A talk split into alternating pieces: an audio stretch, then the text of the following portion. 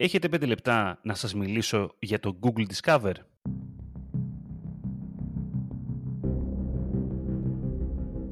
Καλησπέρα, είμαι ο Δημήτρης Ζαχαράκης και έχω 5 λεπτά, ίσως και λιγότερο, να σας μιλήσω για το Google Discover. Το Discover για την Google είναι ένα διαφορετικό κανάλι, πρακτικά. Δεν έχει να κάνει ακριβώς με το search, βρίσκεται πριν το search και στηρίζεται κυρίως σε προτάσεις.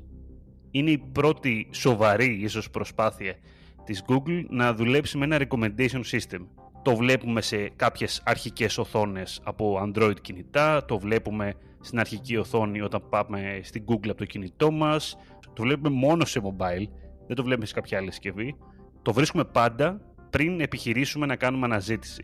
Είτε σε μια αυτόνομη οθόνη στα Android κινητά, που πρακτικά έχει μόνο άρθρα που η Google έχει πλέξει για μας.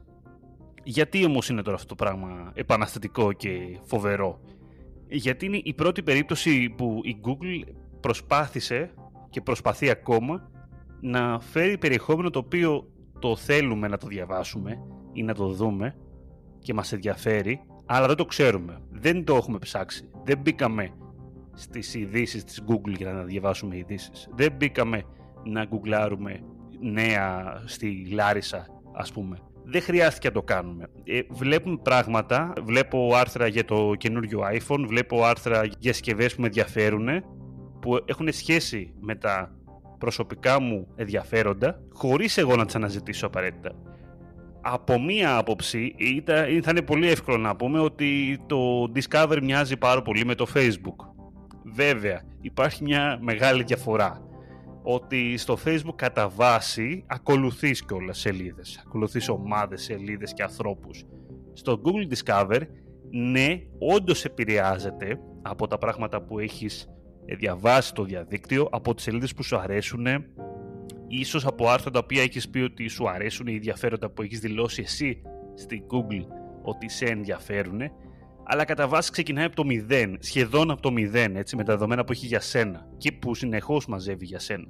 Το εντυπωσιακό με το Discover όσο προχωράει ο καιρός είναι ότι έχει απορροφήσει ένα μεγάλο κομμάτι του Google Traffic. Αυτό μας δίνει να καταλάβουμε ένα πράγμα αρχικά, ότι το Google Discover σε γενικές γραμμές φαίνεται να δουλεύει καλά. Οι προτάσεις που κάνει είναι γενικά καλές, στον κόσμο φαίνεται να του αρέσει τουλάχιστον να του, δίνουν, να του σερβίρουν έτοιμες τις προτάσεις αντί να κάτσει να τις ψάξει και η συνεισφορά του φαίνεται συνεχώς να μεγαλώνει. Τώρα μέσα στο Google Discover προφανώς βλέπουμε και διαφημίσεις που τρέχουν μέσα από το δίκτυο της Google βλέπουμε και YouTube βίντεο επειδή ανήκουν στο ίδιο δίκτυο. Κάποτε πιστεύαμε ότι θα δούμε και τα AMP Stories δεν τα είδαμε ποτέ, τουλάχιστον εμείς εδώ στην Ελλάδα. Κάτι βασικό τελειώνοντας να ξέρετε για τα Google Discover είναι ότι βασίζονται κατά κύριο λόγο σε ενδιαφέροντα. Σε ενδιαφέροντα τα οποία τα έχουν συλλέξει μέσα από την Google.